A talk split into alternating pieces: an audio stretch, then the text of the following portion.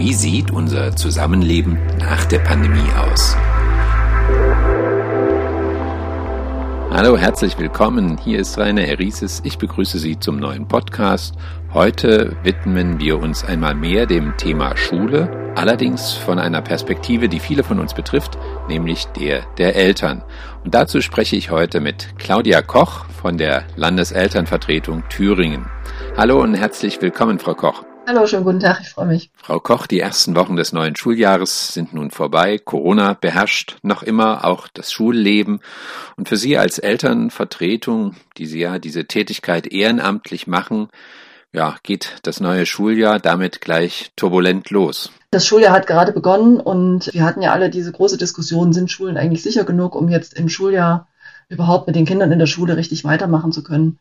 Jetzt haben sich die Gemüter so etwas beruhigt. Wir hatten diese Pufferzone, die von uns ja gefordert war. Wir haben jetzt 14 Tage die Kinder in der Schule getestet und hatten auch einige Fälle, allerdings nicht sehr viele, sodass wir jetzt einfach wieder mal ins Arbeiten kommen können. Das ist jetzt so der aktuelle Stand. Heißt natürlich zu Corona-Zeiten nicht, dass wir lange viel Ruhe haben, denn äh, die nächsten Umwälzungen lauern ja schon wieder. Jetzt sollen Regelungen geändert werden. Es geht ums 3G und äh, verschiedene Sachen. Jetzt steht die Finanzierung der Klassenfahrten an. Also die Themen entwickeln sich immer weiter und im Wesentlichen hoffen wir eigentlich nur alle, dass es irgendwann vorbei ist. Hm, die Hoffnungen gehen ja in die Richtung, trotzdem, Schule will, muss geplant sein. Also gibt es unklare Punkte. Sie sprachen Klassenfahrten an. Wird es denn Klassenfahrten überhaupt geben? Wie wird dann äh, eventuell getestet werden? Wer bezahlt das? Und Sie als Elternvertreterin plädieren für die Klassenfahrten in diesem neuen Schuljahr. Was glauben Sie denn aber insgesamt? Was ist für dieses Jahr eigentlich die größte Herausforderung? Zurückkommen zur Schule. Wir brauchen wieder ganz normale Schule. Und das ist eine der größten Herausforderungen überhaupt, denn wir haben jetzt anderthalb Jahre in einem Zustand zugebracht, der nicht stetig war. Also wo es regionale Unterschiede gab, sind die Kinder in der Schule, sind sie nicht in der Schule. Es gab Unterschiede für die Altersgruppen. Es gab auch Unterschiede zwischen den einzelnen Schulen. Und auch innerhalb der einzelnen Schulen sind ja Kinder sehr unterschiedlich äh, mit diesen Zuständen zurande gekommen. Und das ist eine riesengroße Aufgabe angesichts der ohnehin prekären Situation, was Personalausstattung in den Schulen angeht und die Probleme, die wir eigentlich ohne Corona auch schon hatten. Wenn man sich jetzt überlegt, dass wir da die Kinder individuell abholen müssen, gucken müssen, wie sind die klargekommen, wie kommen sie wieder in die Schulen zurück, erstmal wieder in den Alltag zurückholen. Also das hört sich jetzt so eigenartig an, aber es gibt tatsächlich Kinder, für die war Tag und Nacht irgendwie kein großer Unterschied mehr so richtig. Und die tatsächlich wieder dran zu gewöhnen, dass man einen vernünftigen Tages-Nacht-Rhythmus hat, dass man vernünftig schlafen muss, dass man auch dann wieder eine gewisse Arbeitsbereitschaft zeigt und so. Also das ist schon eine richtig große Aufgabe, denke ich. Und dann geht es natürlich drauf, äh, wieder ein normales Schuljahr in Anführungszeichen zu haben also möglichst das Schuljahr ohne Unterbrechung äh, durchführen zu können, möglichst so sicher, dass die Schulen nicht geschlossen werden müssen. Also wurde uns von der, von der Politik zugesichert, gehe ich auch davon aus, dass es so ist. Das wird dieses Schuljahr prägen. Das ist ja insbesondere für jene Schüler wichtig, die vor einem Abschluss stehen in der Schule und vermutlich kaum so darauf vorbereitet sind, wie es sonst üblich war in den anderen Schuljahren vor Corona. Was wäre denn für diese Schüler wünschenswert? Dass diese Kinder nicht den Druck zu spüren bekommen, es geht auf die Prüfung zu, ihr müsst jetzt unbedingt alles nachholen, was da gefehlt hat und ihr seid diejenigen, die aufholen müssen. Wir müssen anerkennen, dass es war einfach eine höhere Gewalt, die da über uns gekommen ist, wenn man es so will. Und jetzt den Druck immer weiter nach unten zu geben, zu sagen, ihr müsst das, ihr wart nicht in der Schule, ihr müsst jetzt nachholen und so, das bringt uns nur sehr, ja, sehr wenig weiter. Wichtig ist tatsächlich, dass aus dem System Schule ein bisschen der Druck rauskommt, dass alle wieder miteinander konsistent arbeiten können und dass man sich dann äh, Ziele steckt, die auch erreichbar sind und so auch die Motivation wieder erhöht. Und eben bei den Abschlussklassen, um nochmal darauf zurückzukommen, zu sagen, wie wird euer Abschluss sein und den Kindern eine Sicherheit zu geben, wie sie denn, was sie denn erfüllen müssen, um zu ihrem Schulabschluss zu kommen, denn die Schule geht ja weiter. Hm, gehen wir, Frau Koch, noch einmal zurück in die vergangenen Monate. Für die meisten Eltern war es ein großes Ringen mit den Kindern, mit der Schule, aber eben auch grundsätzlich mit verordneten Regeln. Hand aufs Herz. Sie als Landeselternvertreterin, inwieweit haben Sie die andauernden Konflikte zwischen Eltern und Schule erleben müssen? Also die Bandbreite bei den Eltern ist ganz, ganz, ganz groß. Wir haben als Landeselternvertretung vor allem natürlich Kontakt zu Eltern, die mit dem, was im Moment gerade passiert, nicht so richtig zufrieden sind. Also ganz selten bekommen wir Anrufe und sagen, oh, bei uns ist gerade alles prima, wir melden uns mal bei euch und sagen, es ist alles wunderschön. Das ist ja eher nicht der Fall. Wir sind ja eher so eine Art, ja, Beschwerdestelle, sage ich jetzt mal, zumindest während Corona. Da kommen Eltern, die melden sich bei uns und sagen, ey, bei uns läuft das und das nicht. Also, weiß ich nicht, äh, sind zu viele Kinder in Quarantäne geschickt worden oder mein Kind kann die Schule nicht besuchen oder mein Kind kann nicht am Online-Unterricht teilnehmen oder, oder, oder sowas in der Art. Und Bezug auf, das, auf diese Sicherheitsmaßnahmen bzw. Hygienemaßnahmen haben wir eben ein breites Spektrum. Die große Masse der Eltern trägt die Maßnahmen mit, die Kinder tragen das ganz tapfer mit und der Schulalltag wird eben so gut es geht eben durchgeführt. Wir haben natürlich Eltern, äh, die wir immer sehr laut wiederhören, die auch in vielen Foren unterwegs sind, die durchaus Stimmung machen und eben genau das äußern, was Sie gerade gefragt haben, nämlich Gefahr der Maske, sie verweigern die Maske, sie lehnen das ab. Am anderen Ende des Spektrums haben wir aber auch Eltern, die sehr, sehr besorgt sind und die sich überlegen, ihre Kinder eigentlich lieber nicht in die Schule schicken zu wollen, weil es ja vielleicht dort so gefährlich ist, dass sie die Kinder doch lieber zu Hause behüten möchten. Und in diesem Spagat steht Schule im Moment. Das kann man vermitteln, das kann man versuchen, erklären, zu begleiten. Da kann man auch versuchen, Lösungen zu finden. Aber allen recht machen wird man es wohl nicht können an der Stelle. Gab es da eigentlich wesentliche Unterschiede zwischen bestimmten Schulen oder Regionen? Ja, also man kann es weder an Schulen, äh, an Schularten festmachen. Also das ist im Gymnasium kann äh, eine Problemlage ebenso auftreten wie an der Grundschule und man kann es auch wirklich äh, nur schwer regional festmachen. Wir hatten im Frühjahr ja die Zeit, wo bestimmte Regionen ähm, die Schulen besonders lange geschlossen waren. Da war natürlich das Konfliktpotenzial besonders hoch. Das ist klar. Aber generell muss ich sagen, äh, ist es eigentlich, ja, es kommt von überall her und es kommt unvorhersehbar. Also je nachdem, welche Schulen gerade betroffen sind, wo gerade eine Problemlage auftaucht, da kulminiert es und da versuchen wir dann auch helfend einzugreifen. Für Sie innerhalb der Elternvertretung des Landes muss es da auch manchmal schwer sein, zwischen ja, berechtigten Sorgen von Eltern zu unterscheiden, zwischen Protesten und andererseits politischen Demonstrationen, wenn es um Dinge wie Maskentragen oder Testpflicht geht. Erst vor wenigen Tagen trugen vor einer Schule in Leipzig war das Demonstranten Plakate vor einer Schule, wo drauf stand, Maskentragen sei Kindesmisshandlung. Sind das eigentlich legitime Proteste oder gehört so etwas nicht an den Standort Schule? Grundsätzlich ist es so, an allen Schulen, in denen diese Kommunikation zwischen Klassenelternsprechern und Schulleitung gut funktioniert, kann man jedes Thema ansprechen. Das ist wie überall in der Gesellschaft. Äh, wir sind offen für alle Themen. Allerdings ist eine Grenze überschritten, wenn dieser geschützte Raum Schule verlassen wird. Schule muss ein geschützter Raum bleiben. Und kontroverse Themen, die unsere Kinder beeinträchtigen, die den Unterricht beeinträchtigen, die möglicherweise auch zu einer politischen Auseinandersetzung führen, die haben tatsächlich in der Schule insofern wenig zu suchen, als dass die Lehrerinnen und Lehrer dort sind, um ihren Unterricht zu machen, ihren Job zu machen. Und wenn der gestört wird, weil äh, Eltern sich vors Tor stellen und Plakate hochhalten und gegen irgendwelche Maßnahmen demonstrieren, dann muss ich sagen, dann werden die Lehrerinnen und Lehrer unter Druck gesetzt, dann werden auch die Schülerinnen und Schüler zu sehr beeinflusst. Das gehört tatsächlich an die Stelle, wo die Entscheidungen getroffen werden. Also zum Beispiel zum Ministerium gehen und sagen, wir demonstrieren dort, weil da bestimmte Regelungen getroffen worden sind. Die Schule ist in dem Fall ausführendes Organ. Natürlich kann man sich über einzelne Sachen unterhalten, wenn jetzt äh, Lüftungskonzepte nicht ordentlich umgesetzt werden oder an bestimmten Stellen eine gewisse Willkür herrscht oder man sich irgendwie ungerecht behandelt vorkommt. Natürlich kann man sich da in der Schule auseinandersetzen. Aber wir sind tatsächlich dafür, eine faire Kommunikation zu führen und eben auch diesen geschützten Raum Schule tatsächlich zu, zu schützen und noch weiter zu erhalten. Was denken Sie denn, wir gehen ins dritte Schuljahr mit dem Corona-Umfeld. Sind denn die Schulen in Thüringen insgesamt inzwischen gewappnet oder fehlt es weiter an ja, beispielsweise technischer Ausrüstung, Luftfiltern. Wir haben zu Beginn der Corona-Pandemie über Sachen diskutiert, wie zum Beispiel Seifenspender an Waschbecken oder wir haben darüber diskutiert, ob sich äh, Fenster öffnen lassen oder nicht, ob Papierhandtücher in Schulen sind oder nicht. Darüber sind wir natürlich weit hinaus. Das kann aber nicht davon ablenken, dass bestimmte Sachen auch äh, hätten schneller gehen müssen. Zum Beispiel haben wir überlegt, eben diese Luftfilter in Schulen anzubringen, Lüftungsgeräte anzubringen oder CO2-Ampeln. Die sind nicht weit verbreitet. Über ihre Sinnfälligkeit lässt sich sicherlich auch streiten. Aber nichtsdestotrotz haben wir natürlich jetzt festgestellt, dass unsere Schulen generell nicht so gut ausgerüstet sind, wie wir uns das generell für Schule wünschen würden. Also nicht nur jetzt in der Corona-Pandemie. Wir haben zum Beispiel jetzt festgestellt, wenn eine CO2-Ampel in einem Raum hängt, dass der Raum eigentlich gar nicht groß genug ist und da nicht genug Luftvolumen drin ist, um zum Beispiel eine gesamte Schulstunde bei geschlossenem Fenster dort äh, zu sitzen. Und das ist ja vor der Pandemie äh, ständig passiert. Und insofern müssen wir tatsächlich schauen, wie machen wir die Schulen fit für die Zukunft. Da werden für uns sicherlich auch nach der Pandemie noch einige Themen übrig bleiben.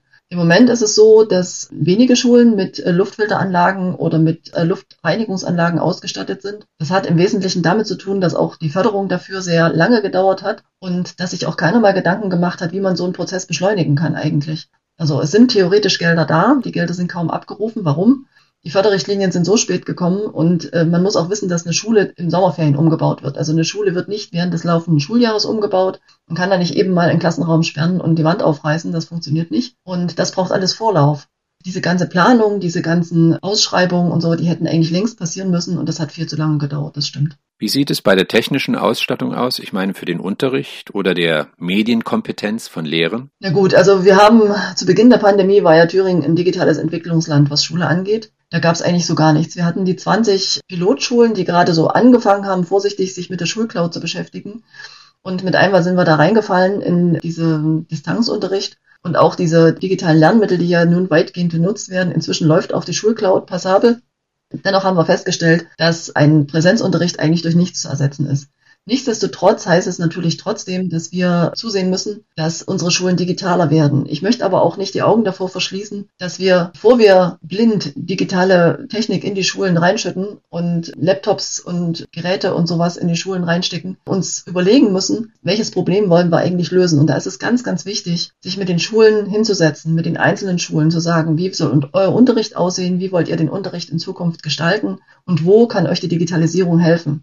Das ist natürlich jetzt in der Zeit von der Pandemie, wo Kinder möglicherweise mal in Quarantäne sind, wo Kinder auch mal zu Hause lernen oder wo Kinder auch vielleicht in Zukunft der Unterricht ein bisschen entzerrt werden könnte, weil eben vielleicht äh, Kinder manchmal besser zu Hause lernen können und die Schule sagt, ja, wir, uns wäre es ganz lieb, wir machen einmal in der Woche einen Fernlerntag. Zum Beispiel, da können die Kinder zu Hause sein, wir bieten Konsultationen an oder wer ein bisschen langsamer arbeiten möchte, arbeitet an dem Tag eben zu Hause, andere kommen in Präsenz oder umgedreht wer ein bisschen was aufholen möchte, kommt in die, in die Schule, andere machen zu Hause Aufgaben und sind digital mit der Schule verbunden.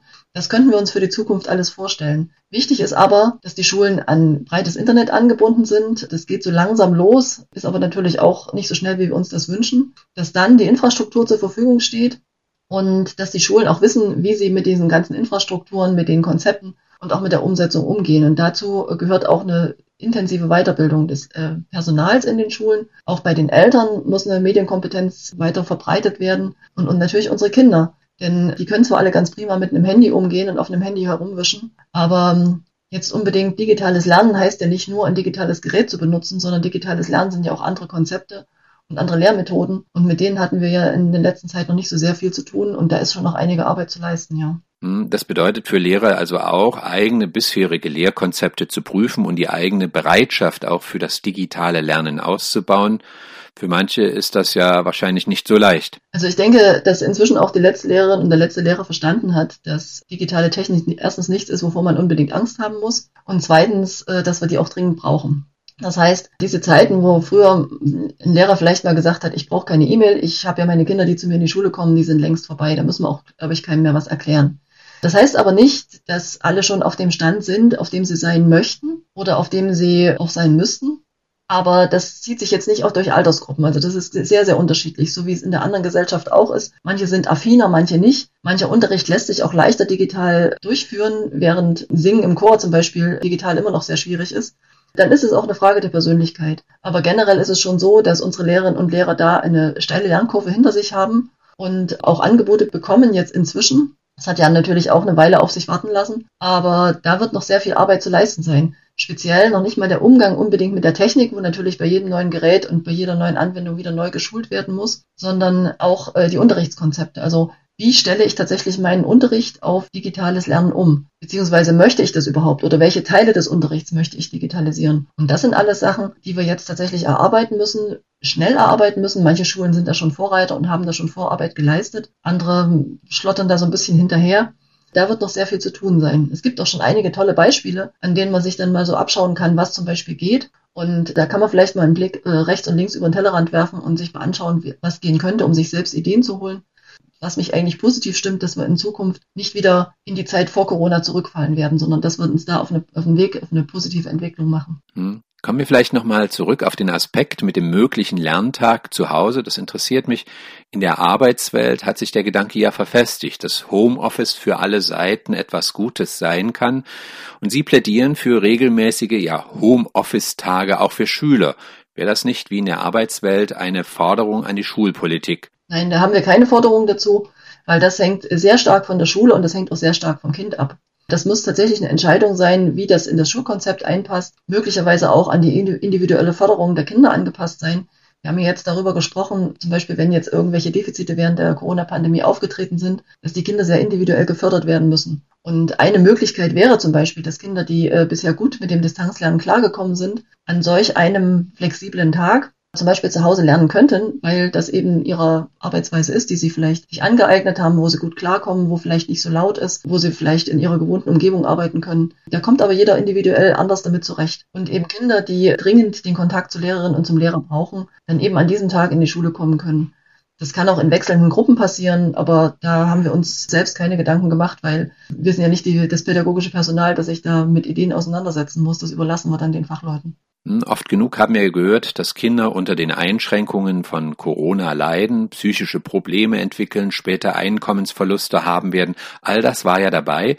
Doch tatsächlich gibt es auch andere Seiten. Was denken Sie, welche Schüler kamen denn auch mit diesen anderen Situationen des Lernens zu Hause gut zurecht? Vielleicht weil es auch die eigene Individualität förderte oder den Weg zur Autonomie der Kinder. Also ich denke mal, dass es generell die älteren Kinder waren, die besser damit klarkamen, zu Hause zu lernen, einfach weil je weiter oder je besser man zum Beispiel die Grundfähigkeiten beherrscht, also lesen und schreiben kann, desto besser kann man sich naturgemäß mit einer Aufgabe auseinandersetzen. Ich denke, dass die Älteren vor allem mit dem, mit dem sozialen Probleme hatten. Ne? Also dann nicht im Klassenverband lernen zu können, von anderen nicht mitgezogen zu werden, nicht motiviert zu werden, sich mit anderen auch nicht austauschen zu können. Das ist äh, das, was ihnen am sehr stark gefehlt hat. Und dann fehlt natürlich auch die direkte Anleitung durch die Lehrkräfte, die sich nur sehr schwer in die Position des Schülers oder der Schülerin versetzen können in der Videokonferenz. Wenn sie zum Beispiel, wenn die Videokonferenz funktioniert, wenn sie sie durchgeführt haben, das ist das nächste. Aber äh, wenn dann eben die Schülerinnen und Schüler alle ihre Kameras ausschalten, weil das Internet schlecht ist, äh, weil sie lieber ihre Privatsphäre halten wollen oder weil die Technik nicht funktioniert, da gibt es ja viele Gründe. Und da besteht natürlich die persönliche Beziehung nur sehr schwer. Und Lehrerinnen und Lehrer können dann auch nur sehr schwer auf die Kinder eingehen, weil sie gar nicht mitbekommen, wo ist jetzt ein Defizit, wo habe ich was erklärt, was vielleicht nicht angekommen ist oder wo ist ein Problem entstanden, während ich jetzt Unterrichtsstoff vermittelt oder abgefragt habe. Und das sind natürlich alle Sachen, äh, die man in Präsenz viel besser haben kann. So, wenn man also jetzt einen so einen freien Tag oder einen flexiblen Tag einführen würde, dann könnte man ganz gezielt Aufgaben stellen. Ne? Dann wäre das eine ganz andere Geschichte. Dann könnte man auch das auf die Fähigkeiten der Kinder eher abstellen. Wenn das ein Tag ist, habe ich eine kurze Zeitspanne, die ich überschauen kann. Und ja, dann könnte ich mir zum Beispiel vorstellen, dass das ältere Kinder, die vielleicht an einer längeren Projektarbeit arbeiten oder die einen Vortrag vorzubereiten haben, der sich ohnehin in der Schule schwer vorbereiten lässt, dass die über so einen äh, Zuhause-Lerntag vielleicht gar nicht böse wären. Während kleinere, die zum einen zu Hause beaufsichtigt werden müssen und zum anderen aber auch natürlich ihre Lehrerinnen, ihre Lehrer brauchen, um überhaupt voranzukommen, das eher nicht so viel bringt. Ne? Hm, was denken Sie von sozialen Unterschieden? Haben Sie da einen Unterschied in den Familien, zwischen den Familien ausmachen können? Auf jeden Fall. Also wir haben gemerkt, dass es in der Pandemie generell diese, diese Unterschiede, wenn sie vorher schon bestanden haben, die einfach nur noch verschärft wurden.